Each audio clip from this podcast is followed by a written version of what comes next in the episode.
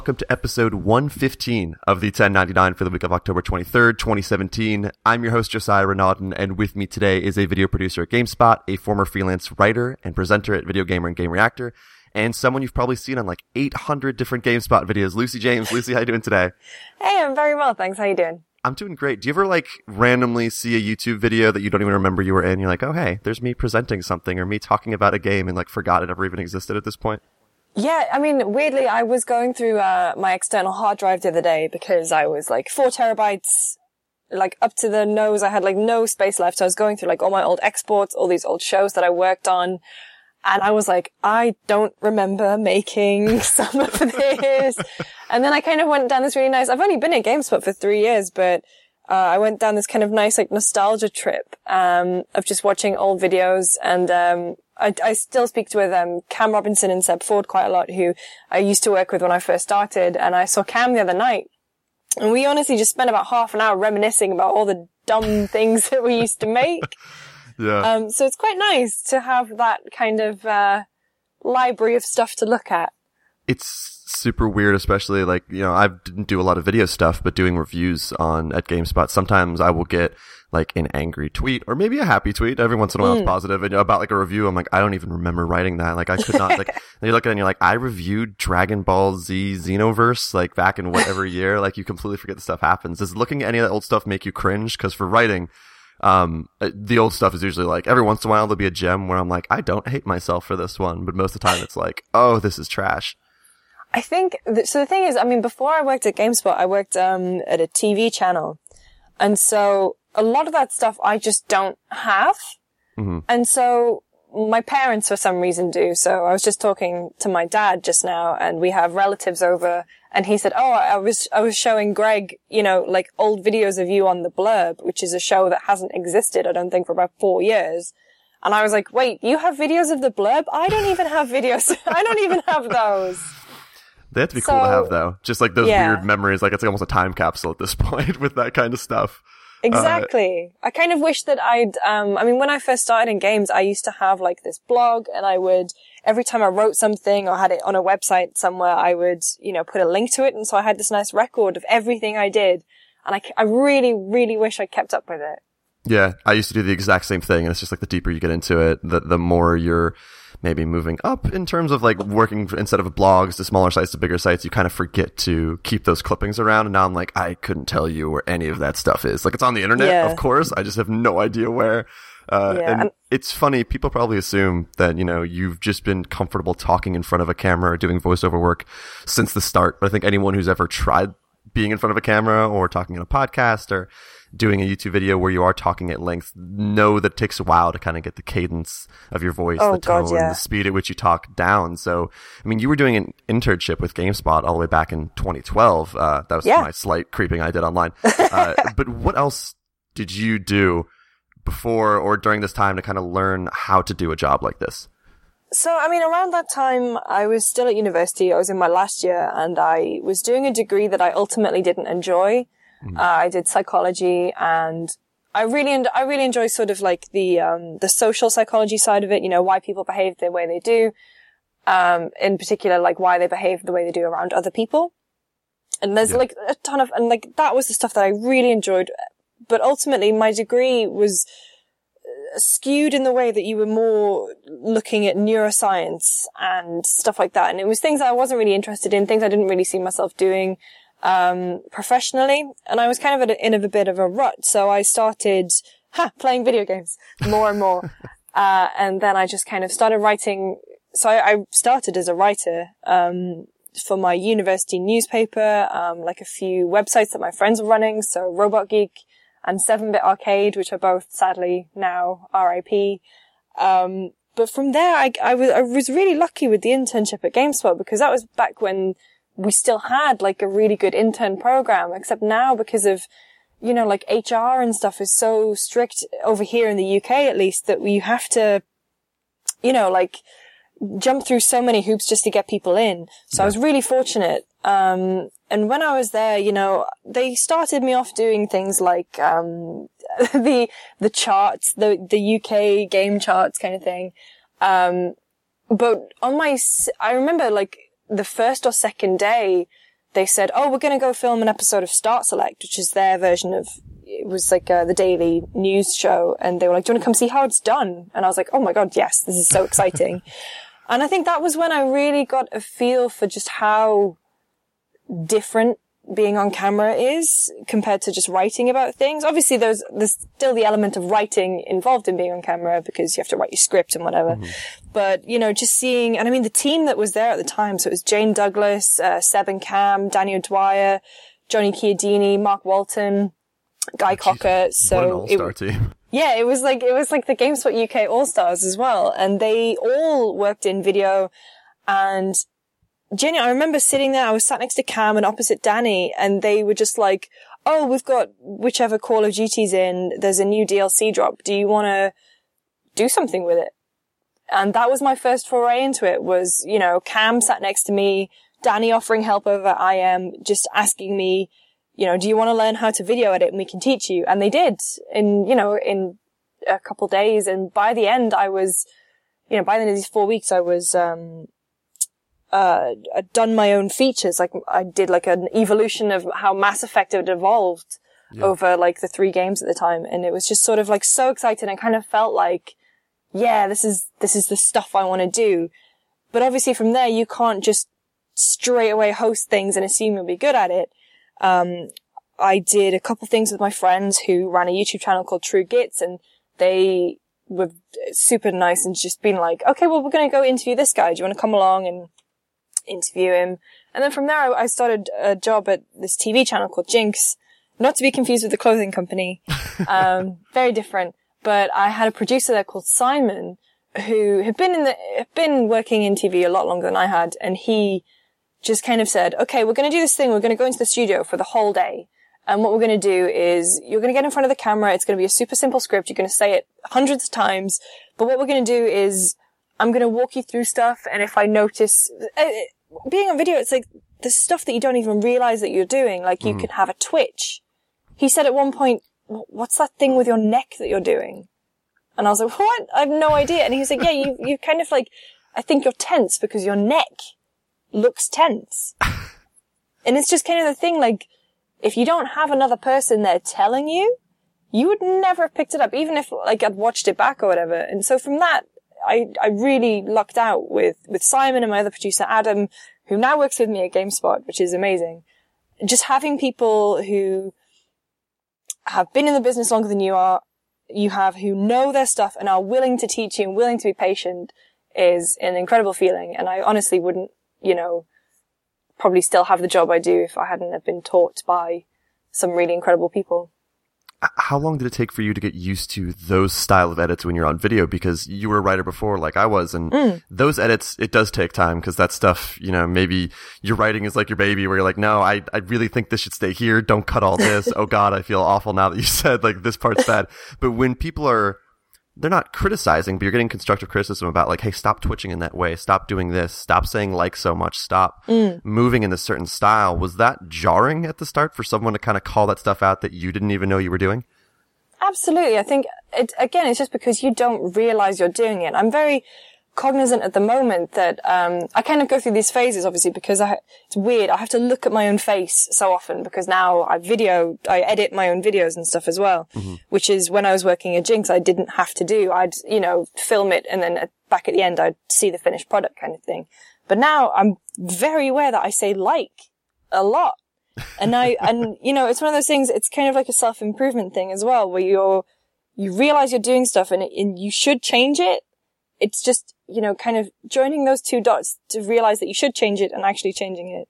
But to have those people call stuff out, I think if we weren't friends, it would be even weirder. but when, when, when you work with friends and stuff and they kind of like make a joke about, oh, that weird thing with your neck's back or, um, you know, try and smile more. Cause uh, also telling someone to smile more feels, uh, smiling on camera is a really awkward thing. Yeah. Cause you feel like an idiot. Yeah, I mean, you feel like an idiot. Um, but I, if anyone always, you know, if they're trying to get into that kind of video work, I, I always say don't forget to smile because even though you feel really stupid, it looks great. Like when you look, when you smile, you look great and you look like you're having a good time, you're engaging. it's just, you know, thank God for those people who would teach me that in a nice and friendly way and weren't jerks about it. Because I think, I think if they were jerks about it, it would be a completely different story. When you're, let's say, a reviewer and you're writing for someone for the first time, if you don't know them all that well, you can trust like, okay, they're in this position, they probably know what they're doing. But if you get like a harsh critique, it's way different than if I worked for Kevin VanOrd for the longest time. I knew him and considered him kind of a friend. So I was like, it, you know, I will not get upset if you say this. So same way with you, where someone's like, stop doing this specific thing. You're like, oh, well, it's a friend. You can almost joke about it compared to being yeah. told by someone who you have no real, like, actual connection with. Yes, absolutely. Something I don't really know because I freelanced for GameSpot for the longest time, but mm. how big is the GameSpot UK team? Like, how much do you guys kind of correspond and collaborate with the American group? I mean, again, it's just a freelancer. It always seemed like two entirely separate things. I was just working with one small group. So what's that process actually like?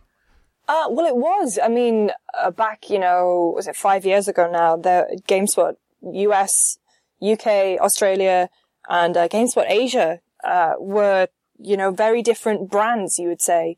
Um, but when, uh, everything got folded in all together a few years ago, I mean, uh, it happened with our, you know, our sister website, CNET, you know, they all folded in and, um, and so did we. And it, it kind of I wasn't there for the actual folding in, but in mm. my three years, it feels like we, we kind of go through phases as well because being so far away from the American team, obviously America is like head office. It's like all the big stuff, all the main stuff comes out of there. We kind of feel you like we have the autonomy to do our own thing, but we're also part of something much bigger. And so you know, the UK office in particular, we'll have like times where we'll do our own little projects, like uh, the, our GameSpot Studios things, like our documentaries that we make, and we do, you know, like GameSpot of Thrones, or we'll just do another show like Screenplay, and we you kind of work completely within the UK team. But then there's other times, you know, like Shadow of War came out a couple of weeks ago, where I'll be working really closely with the US guys because it's all based on who has the code and who knows the stuff better. So, you know, Justin Haywald re- reviewed that for us and I was doing like the, the tips guides, like the two tips videos that we did. So it would be, you know, me and Justin talking pretty much daily, being like, okay, have you noticed this? What about this? Here's my script. Um, it's a big collaborative process and it, it varies honestly be- between project. But then, you know, we get together, we have weekly meetings, um, on Mondays where, you know, we get to chat to everyone, see what everyone's up to, which I think is super important in a team of our size is to make sure that no one feels left out and everyone is working together. Cause it is like for the, for the one cause, right? Mm-hmm. Um, but then you get to go to E3 and honestly, like it sounds really cheesy, but we go to E3 for two weeks. So we go to San Fran for one week, which was so good because it helps us acclimatize to the time difference. Yeah because if you arrive, I mean, E3 is, you know, it starts on the Saturday now. If we arrived, you know, rocked up on the Friday and you're straight into work on the Saturday, it would be terrible. Um, so we spend a week with the guys. They take us out for lunch. They take us to their best spots. We go to the bars. We all work together in the same office and it's like a big bullpen, uh, bull pen. And it's like, you know, you can just yell over at someone and be like, Hey, Rob, give me what, you know, it's just really nice to get to know everyone yeah. because then you're going into E3, which is like a week where you don't stop, you don't sleep. Everyone, you can't be snapping at each other or anything. Everyone needs to be on the same kind of level, working together. Uh, and for that week, honestly, like we hang out after the show as well as all day during it as well. So working together then and Australia are there too, which is really cool because we get to see, I think America more than often than we see Australia mm. just because of how far away it is. But it's just super nice to have everyone there together, which is great. And it kind yeah. of, yeah, it's like a GameSpot family. no, totally. I, that stuff is always so much fun, even in like my circumstance working for, uh, Tangentlemen, where like they're all in California, I'm over here, and there's some other freelance different spots. And when you actually get together around each other, it does sound corny where like this is like a family, but it does change everything. All these mm. interactions you might have just had online it's easier and means a lot more when you're actually in person. My full time job is remote, but you know, we get into the office once a week and it's those moments where you're like, oh, like we can get stuff done in a different way. Maybe we're more efficient at home in our own spots and whatever, but there is that value to actually seeing people. And you mentioned before these Monday meetings you have where you're kind of catching up to see what everyone's doing. I assume right now, especially because we're about to, I mean, we are hitting these giant releases. Next week is mm. insane. Whenever this podcast goes out, this is, that's the week where like every single video game in the world is coming out. Yeah. Uh, is a lot of those meetings right now during those times making sure there's no overlap in the type of content that, that what exactly you're covering. I mean, I'm guessing you have it all locked down in terms of okay, we're doing all of the Mario stuff. You're going to do all the Wolfenstein stuff, and I'm with something like PUBG, which you need to cover often because there's like 20 million people playing that at any moment. it feels like you probably have to talk about like, all right, we're going to do a video like this. Make sure you don't do something like this because we don't want these to cross streams. Is that a lot of these meetings? Yeah, I mean, uh, the thing is like uh, the Monday meeting is kind of a we see what the top top stories, top videos for the previous week were, and then you have kind of slides where it's okay. These are the events coming up. These are the games coming up. Um, and then we go into like a features meeting, which is really cool because they just go through these things bit by bit, and everyone gets to chip in and you know put put ideas forward, and it's just kind of really nice. But also, we use Asana. Oh yeah. So it yes, the uh, it's uh, the the you know, project managing tool of the gods is Asana. so, I mean, at a, at a glance, you know, I could see what everyone's working on, but, um, it is nice to be able to talk about those things with people. Cause a lot, a lot of the times as well, publishers will put on the same event with the same code, with the same developers in all three of our regions. So it could be that, you know, Australia sees the game and then a, and then America will see it and then we'll see it so a lot of the times you don't obviously want to send people to three separate events unless you know we're going to get something different out of it or unless there's a different opportunity or a different angle you can take. So a lot of the times we talk about that. We use Slack a lot as well, as I assume. Slack is incredible, but if people don't yes. use Slack in a business like they really need to, it's so useful. It is, yeah, it's incredible. And like we can use that to talk to people regardless of time zone and whatever, and just, you know, oh, we're going to do this thing. Let's quickly set up a Slack group or a DM thread and we'll quickly hash it out and have it sorted. So yeah, I mean, it's just kind of like, as with any kind of operation, you have to make sure that you're not wasting people's time and resources. And so these meetings are really useful for that. Yeah, you talked a bit before about kind of the autonomy that the um, GameSpot UK headquarters have, where you, know, you are mm. all one big team, but you do things separately from the US or the Australia office and everything like that. But how much freedom do you have to sort of test out new video and feature ideas? Because you have this certain set of like, all right, here's like you do news roundups on the GameSpot YouTube channel. There's video reviews, tips and tricks videos based on what's coming out, a whole bunch of different mm. things like that.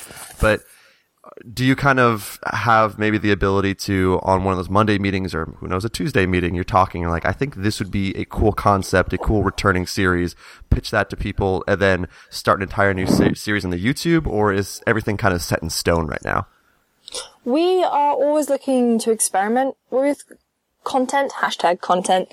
Um, but no I mean I think we're we're in an incredibly lucky position in that usually if I pitch an idea to um, Adam or we pitch it as a group to Chris, who's our, who used to be in the UK team, but now he's, um, executive producer over in America, that, you know, sometimes if they have questions, they'll be like, oh, not really sure about this, but we'll usually get benefit of the doubt and we'll be given the, you know, just go off, go off and make it, which is, which is a really exciting thing for work because like GameSpot of Thrones, which is one of our, um, you know, highest trafficking, um, entertainment shows, uh, along with that and Rick and Morty on the GameSpot Universe YouTube channel, for example, just came out of a conversation. Like I had my one-on-one meeting with Chris when he was still in the UK last year.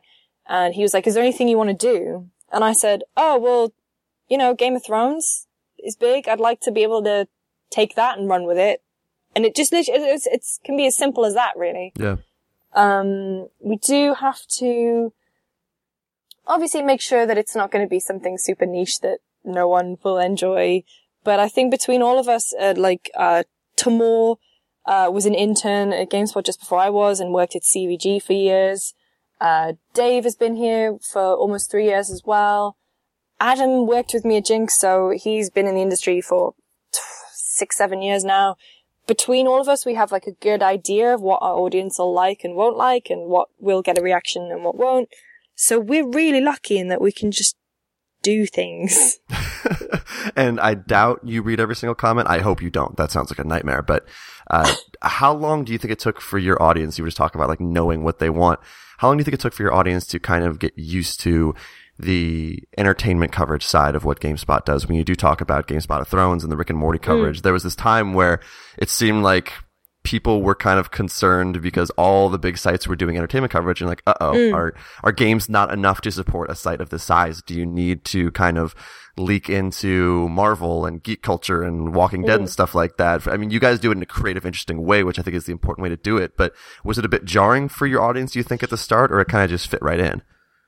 I think I, I remember like the first few episodes of GameSpot of Thrones going up and we were incredibly lucky with that show because people really enjoyed it mm-hmm. straight away. They loved, you know, theorizing with us and we were lucky, but a lot of the times you would get comments that would just be like, what is this movie spot? And you're like, oh, come on. Um, but I think, I think over time as they accepted it, not only did they accept it, I mean, we, we made it into its own brand, like universe brand, right? So we also proved to them that we weren't doing anything differently with games coverage, that games certainly weren't being put on the back shelf. We were, you know, games are our bread and butter, obviously, but we are just experimenting with doing entertainment stuff too.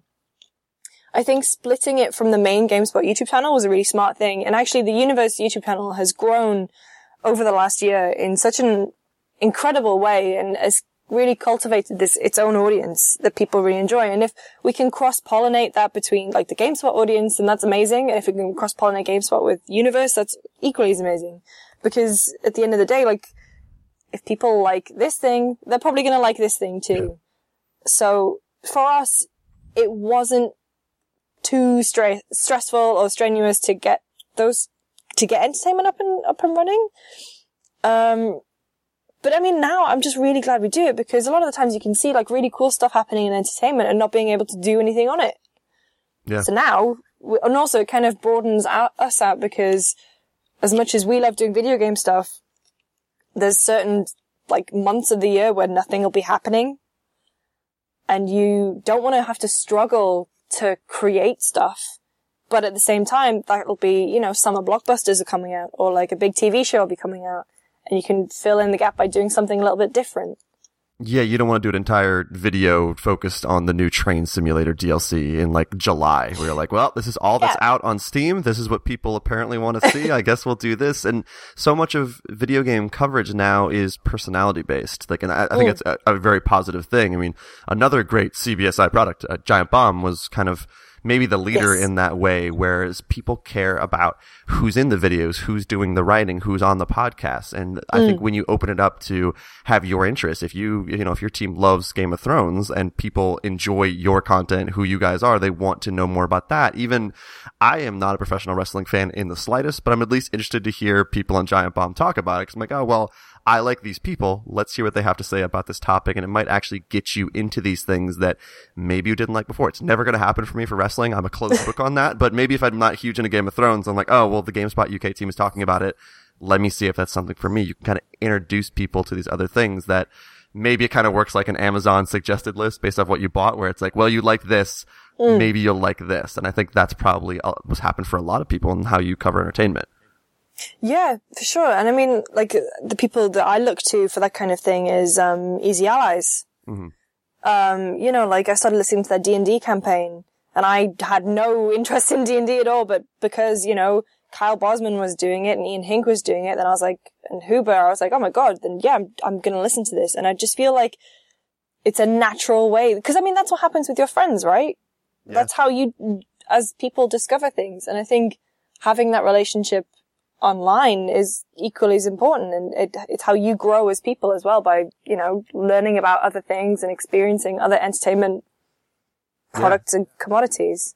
Yeah, absolutely. And the same thing with like there's um I think the Zonecast and there's Friends at the Table and I'm the same as you. Like I know nothing about D and D. Like I've never mm. gone done a campaign. I have friends who've done it, but when you see like well produced, interesting stuff from people you like, you're like, man, maybe I do want to see what this is. And I think yeah. there's a lot of value in that. Um, and I'm not sure how often you do them anymore, but I really like your in two minute series where you're kind of breaking down a game or a series to its yeah. core elements in this very short period, like let's say two minutes. Um, and I, I, think I've always found what's most difficult about script writing when I was doing some video reviews for GameSpot is just how much fat you need to cut from your words. So like again, yes. for video reviews, you're you have this 1200 to 1500 word thing, and you're breaking it down to its core elements, often throwing away stuff where you're like, oh, I really like this aspect of it, but I just can't mm. include it. We don't have the footage for it, or it doesn't work in this format. So, how long did it take you to learn how to effectively and efficiently write these video scripts, especially for something like in two minutes where you know you have this limit right there in the name. Mm. Do, do, you think learning how to trim in this way has also made you a, just a better writer overall?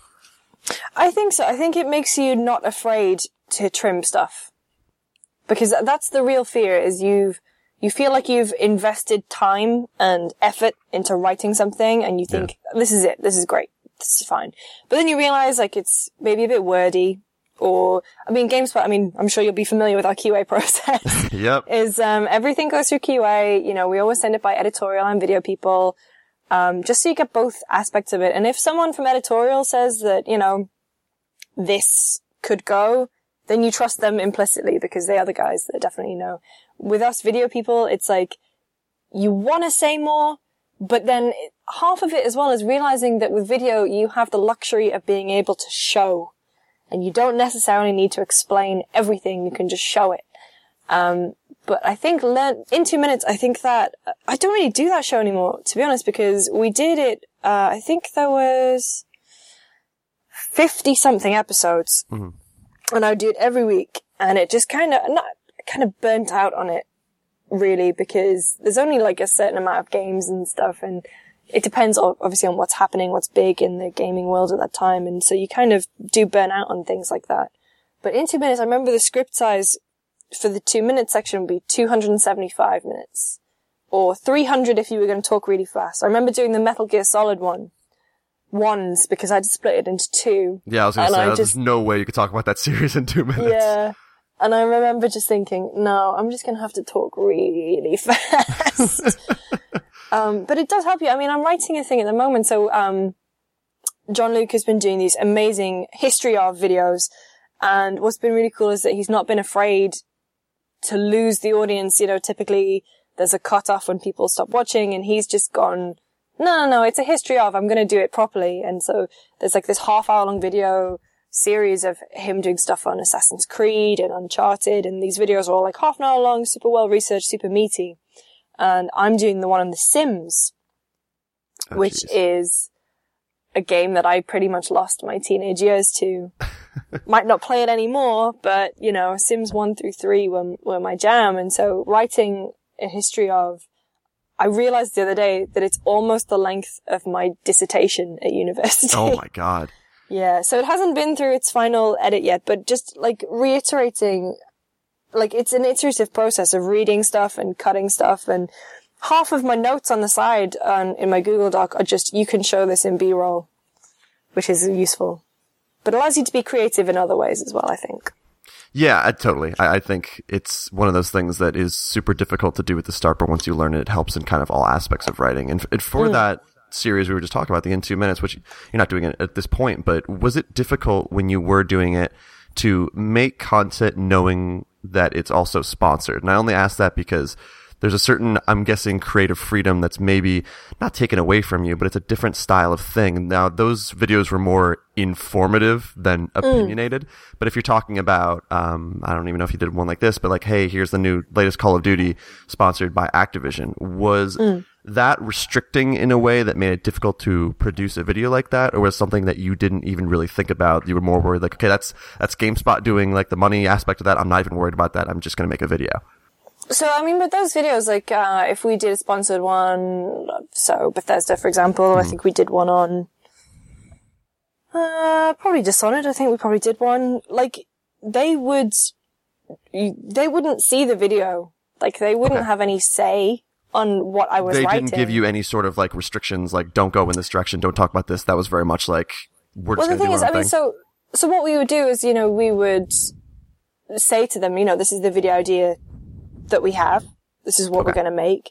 And there would be a slate at the beginning and I would obviously disclose it. But then the video itself would never really be, you know, oh my God, this is five reasons why you have to buy. exactly. Yes. Kind of thing.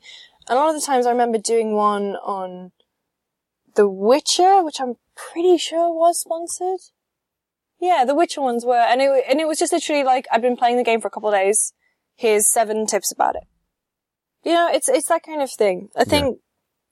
Yeah. I mean, hilariously, we would have made it even if it hadn't been sponsored because The Witcher was huge at the time. But I think that was when I was working on a different team. Like that was my only job. And in two minutes and reality check were both, you know, shows that were sponsored by, um, by publishers, by games at the time. And, you know, that was a big part of my, that was my job. Yeah. For a while. But now I'm kind of more in editorial. Mm-hmm. As in, like, I, I make different things. Sometimes the stuff I make does get sponsored, but, you know, it's not, it's, if it helps my company continue, then it's fine. It's certainly, it, like, there's no one in my ear telling me what I have to write and how glowingly positive things have to be. There's no shady stuff like that. So, yeah. No, I feel totally fine with it. Yeah, absolutely. I think it's the balance between there's a there's a lot of YouTube stuff out there that I as someone who's traditional writer background, I don't think I still fully understand a lot of how YouTube business works. Mm. And um, I know there's videos out there. I think what you guys did is, you know, totally like it makes sense, especially in something more informative. You're not saying like, "Hey, go buy this." Yeah. Also, we're sponsored by Bethesda, or like anything like that, or why this is the greatest game ever brought yeah, to you by I mean, Bethesda. Yeah, I think the the Shadow of Mordor thing with um, YouTubers really highlighted that because there was no one telling them what they, well, there was someone telling them what they should be saying and how often they needed to mention the game and whatever. But that I think was a good change because it sparked these conversations of what should and shouldn't be disclosed. Exactly. And I think that's an incredibly important conversation to have because a lot, I mean, there's this great one. I, oh, I think Mark Brown, British Gaming did the tweet and he just calls the tweet, a YouTuber has a slow realization and it is someone I don't even know who it is, but they're talking about Assassin's Creed Syndicate. And he's giving this glowing indictment of the game about how much he loves it. And then he goes, "Oh, Ubisoft didn't pay me to say that, by the way." but they, but then, and then he goes, "Oh, but they did fly me out here so I could play the game and make this video." So I guess in a way maybe they have.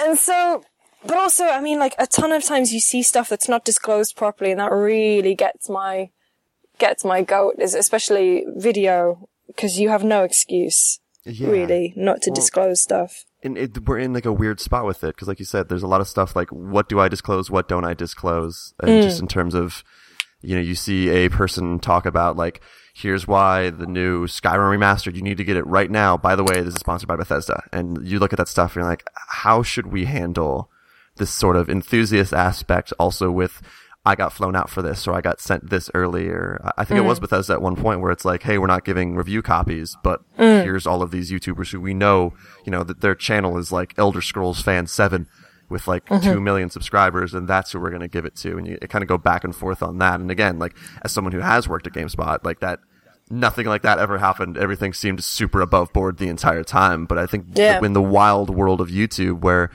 a lot of maybe let's say people on Twitter who are loud will be like, "Oh, you can't trust reviewers," but then they watch YouTube videos where it's like, "Hey, this is all super sponsored and positive." It's kind of hard to find. Coverage is weird right now in terms of like mm. what do you trust, what don't you trust? Do you need to just find a certain site or a certain person who you really think is doing everything above board? Can I just go on YouTube and find anything and that's okay? It's hard to really know at this point, um, especially with so many just enthusiast yeah. channels out there. Yeah, and I mean that's kind of why when I was doing two minutes in reality check that we would do like factually based stuff. I remember we did a um you know, we do ones on I think we did Dark Souls once for Dark Souls three. And when, literally the in two minutes would be, okay, here's the story of Dark Souls. No yeah. judgment or anything either way. I, reality reality check though was a lot easier because you could pick a game for that week and you could just find some science aspect of it and it'd be really cool. The thing that I think they don't tell you about like the sponsored stuff is you'd think that would get you better access to stuff. It doesn't. yep. You won't, so a lot of times like you wouldn't even have the game. You wouldn't, I was, so I was working with, you know, like the same assets as everyone else, the same trailers and everything. Um, but no, I mean like, so reality check, that was really fun because you could just sort of pick a thing and go with it. And I would lose you know, a day just going down a Wikipedia rabbit hole of, you know, I'd be looking in, into like quantum physics one day and then, you know, how people formed language the next day. So also it was, it was really fun to be able to do that. But again, it's the, set, it's the same thing as in two minutes, right? It's like there's a set number of topics, there's a set yep. number of games and you kind of just have to take a break. And you know, speaking of reality check, that is one of my favorite things that you guys did at GameSpot, just in terms of I love that idea of, you know, here's this topic that might be, like I said, quantum physics sparked by game yeah. talk. It's, it's, it's different than what's out there. For you personally, what's your favorite style of video to do? Like, do you have something that you look at where you're like, oh, this was my favorite series or this in general is just my favorite type of thing to produce on a, you know, weekly or even monthly basis? My favorite type of thing to produce. I think it changes because of, you know, the nature of the biz. Yeah. Uh, you change a lot. I mean, I love doing GameSpot of Thrones because at the end of the day, that's just me and two of my best friends coming into work early to watch Game of Thrones and then we talk about it for half an hour. um, but in terms of like, I really enjoyed doing in two minutes in reality check, but I think also part of that was because I was working with Seb and Cam, who, and you know, Seb was my line manager and I would come to him with like a stupid idea and he would go, yeah, love it. Let's do it. um, I mean, there was one day where we printed off a picture of Cliff Bleszinski's face and got Seb to wear it and like was this complete caricaturization of Cliff Bleszinski. Or there was the day that I got a, um, a thing of whipped cream and like pied him in the face with it, uh, at my desk. um, just risk it. But then there's stuff that we're, we're doing more recently in the UK office is that we're doing sort of like more in-depth human side stories. Uh, it's kind of under the banner of GameSpot Studios. Uh, that's like the, the branding banner of it, I guess. But it's, you know, we kind of wanted to get out of the review preview cycle a little bit because there are so many stories in games that aren't being told maybe because they're not a PR beat. Mm-hmm. Um, so you see a lot of stuff just doesn't you know, get out there and it's really interesting. And, um, Adam and Tamoor did an amazing one last year. They went to Osaka and, uh, kind of did the making of Resident Evil 7. Uh, but then when, and talked to the guys at Capcom, but then when they came back, they came and spoke with people like Dan Pinchbeck from the Chinese room. Oh, yeah. Um, about, you know, how Resident Evil had influenced them. And, you know, it's this great kind of more conversational piece and more like documentary style. And so we did one uh, for Mass Effect Andromeda uh, in March, and it was you know like two weeks before the game came out, and we went to Boston and we spoke with the uh, with the team. We spoke to loads of people from um, Bioware Montreal, and you know. As sad as it is what happened to that game, like you can't take away the fact that those people were super excited to be working on a Mass Effect game and they were just desperate to try something new and you know, make it as good, make a game as good for the fans as they could. And, you know, it's, if we could have done, I think we would have loved to have gone back and revisited, you know, those people post launch and stuff. But it was like a really exciting, that's probably like my favorite video series that we've done was that two parter on Andromeda. Just because it is different because, yeah, it's, it's, uh, games coverage is a cycle. It's, it, I'm not saying this is a terrible thing, but it is dictated by PR. You know, you're dictated by when, when the code is ready, uh, which spokespeople you have. Is there an event that you can send your spokesperson to? Is there an award ceremony or an E3 or a Gamescom that you can show a trailer at? It's, we are very lucky at GameSpot to have, you know, the clout, I suppose you could call it, have the ability to go to a studio and say, Hey, we'd love to come and talk to you about this game. Uh, and we've, and GameSpot Studios, we've done a lot. Uh, Mike Mahardy did one very recently.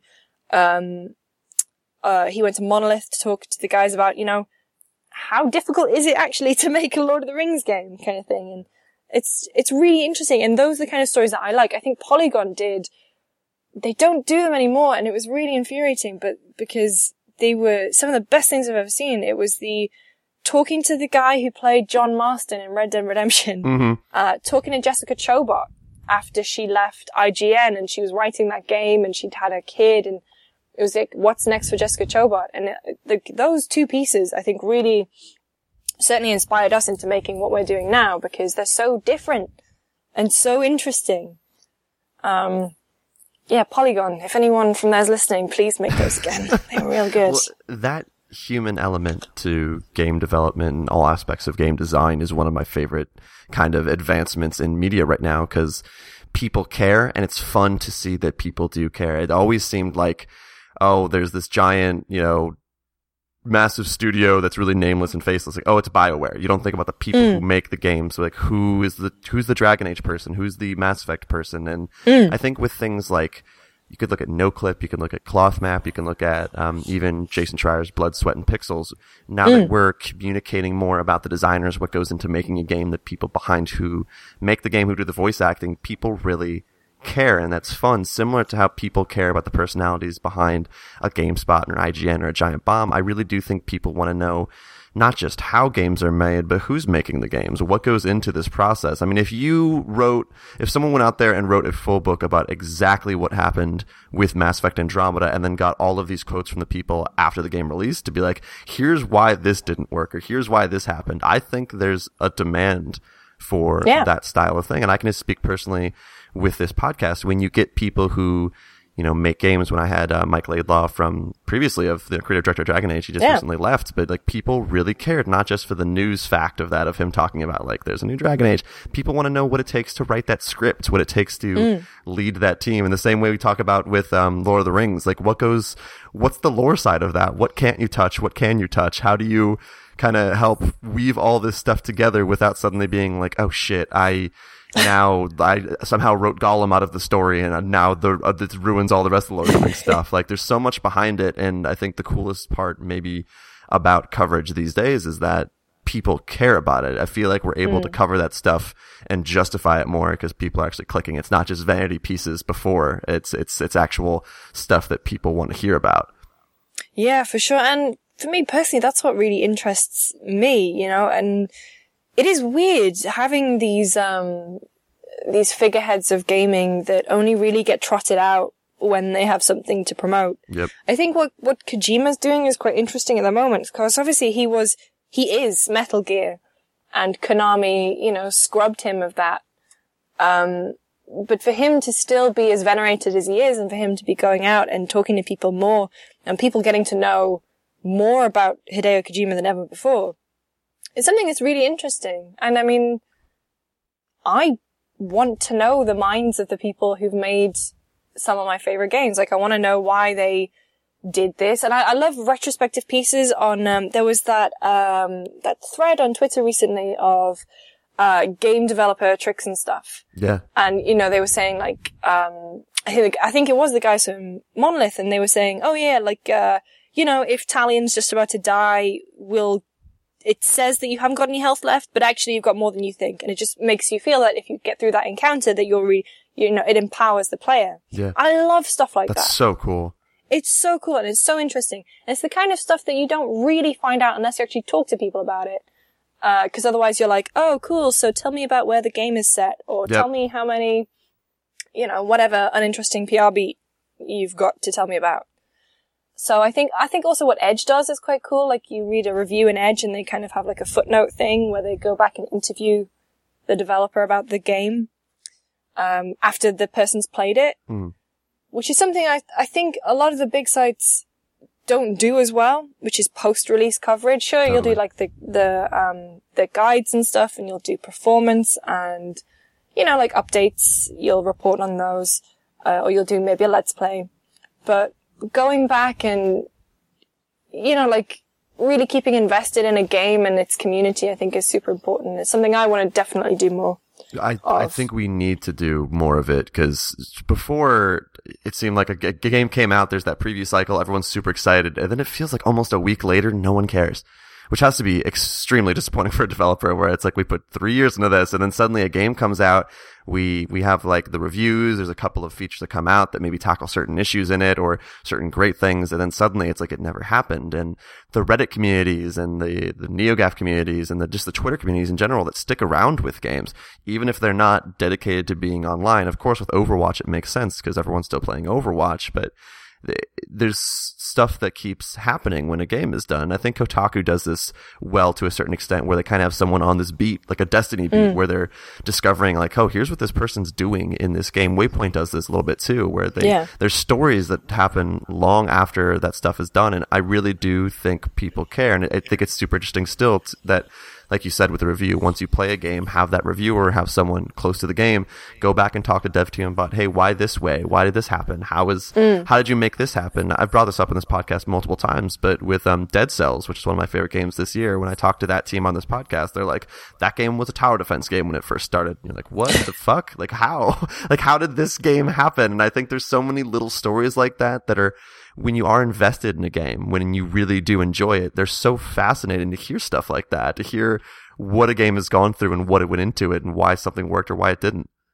Yeah, absolutely. And I mean, it's now, sadly though, it depends on, you know, the publisher and whoever, but those are the kind of tidbits that you'll only get, you know, at, at a bar at E3, right? Yeah. Like, or with oh, indie oh, studios I, who aren't yeah. closely tied to a publisher. Like you'd hope at least. They seem more open. Oh, they're definitely more open, yeah. Um, but with like AAA, every, I mean, it, I don't want to sound negative on it because at the end of the day, games are a business and yeah. they have to make money and, um, you know, the cost of AAA is so, so expensive and, you know, things, they have to do everything in their power to make sure that that game sells. So I completely understand it and I appreciate it. But at the same time, I feel like if just one person said, Oh no, this, this story would be good if it if we could talk about it. I just feel like it'd be really cool because a lot of times, like with these human interest stories, you'll get people in the comments being like, "Oh man, I wasn't interested in this game, but I want to support them now for this." Totally.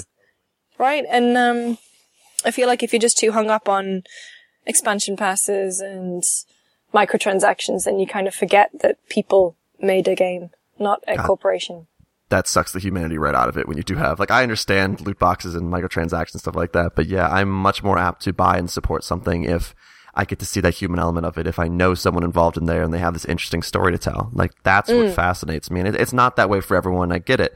Like you said, game games are a business, but I do wish maybe some bigger publishers would realize like, hey, if you actually attach some human element to it, people want to support it more. And speaking of games being a business, is it harder mm.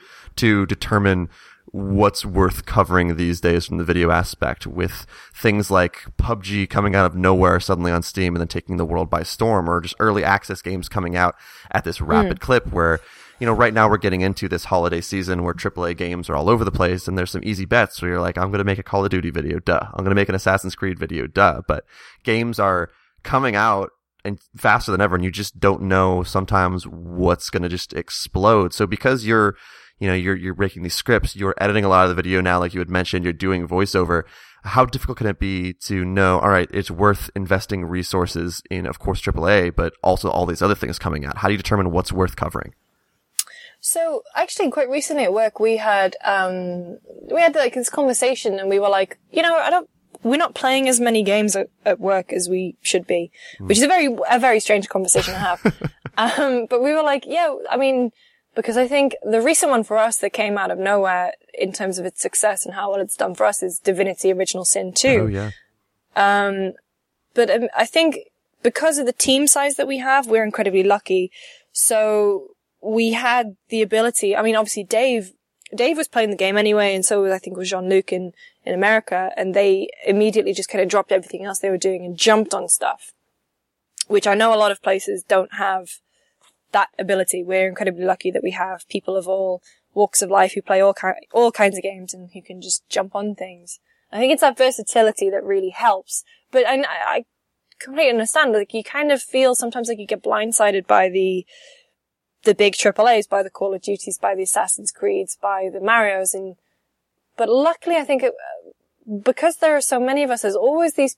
There's always someone who'll be like, "Oh, have you guys seen this?" And it's yeah. And we tend to listen to the people who say, have you guys seen this? Um, whether we write about it or even make a video about it.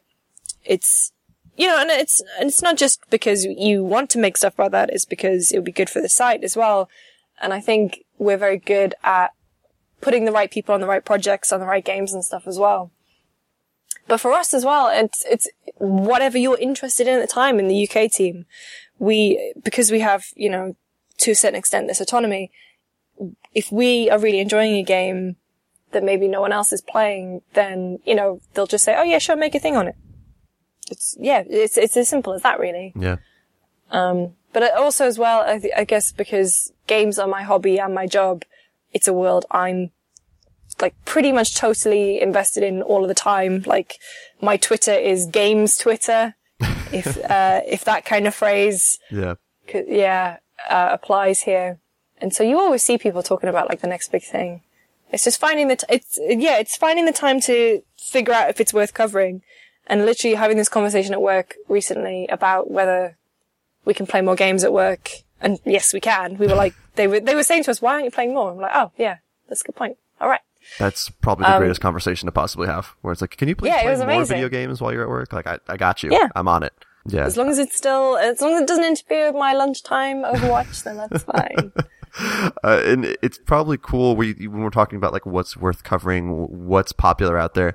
It's fun because you're GameSpot. So if there's something that your team really, really likes and is invested in and you think is worth covering, but not big yet, maybe by posting videos and posting features, that might get people talking about it more. That might get mm. more people actually into the game. And I've told the story again a couple of times in this podcast, but I didn't know what Dead Cells was. I saw Justin McElroy Polygon review, and because you know that site has that clout, because Justin has that social media following, because mm. Polygon has social media following, I'm like, oh my god, I need to play this. Then all over the place, I'm seeing people talking about Dead Cells. So it's it has to be a little bit weird sometimes. Like if you maybe see a smaller thing that hasn't really been picked up yet, GameSpot can get that moving in a positive way, not in in a way yeah. where like, hey, like this this game deserves the credit. It's it's actually really interesting, has a new idea, and suddenly people are talking about it because you're GameSpot.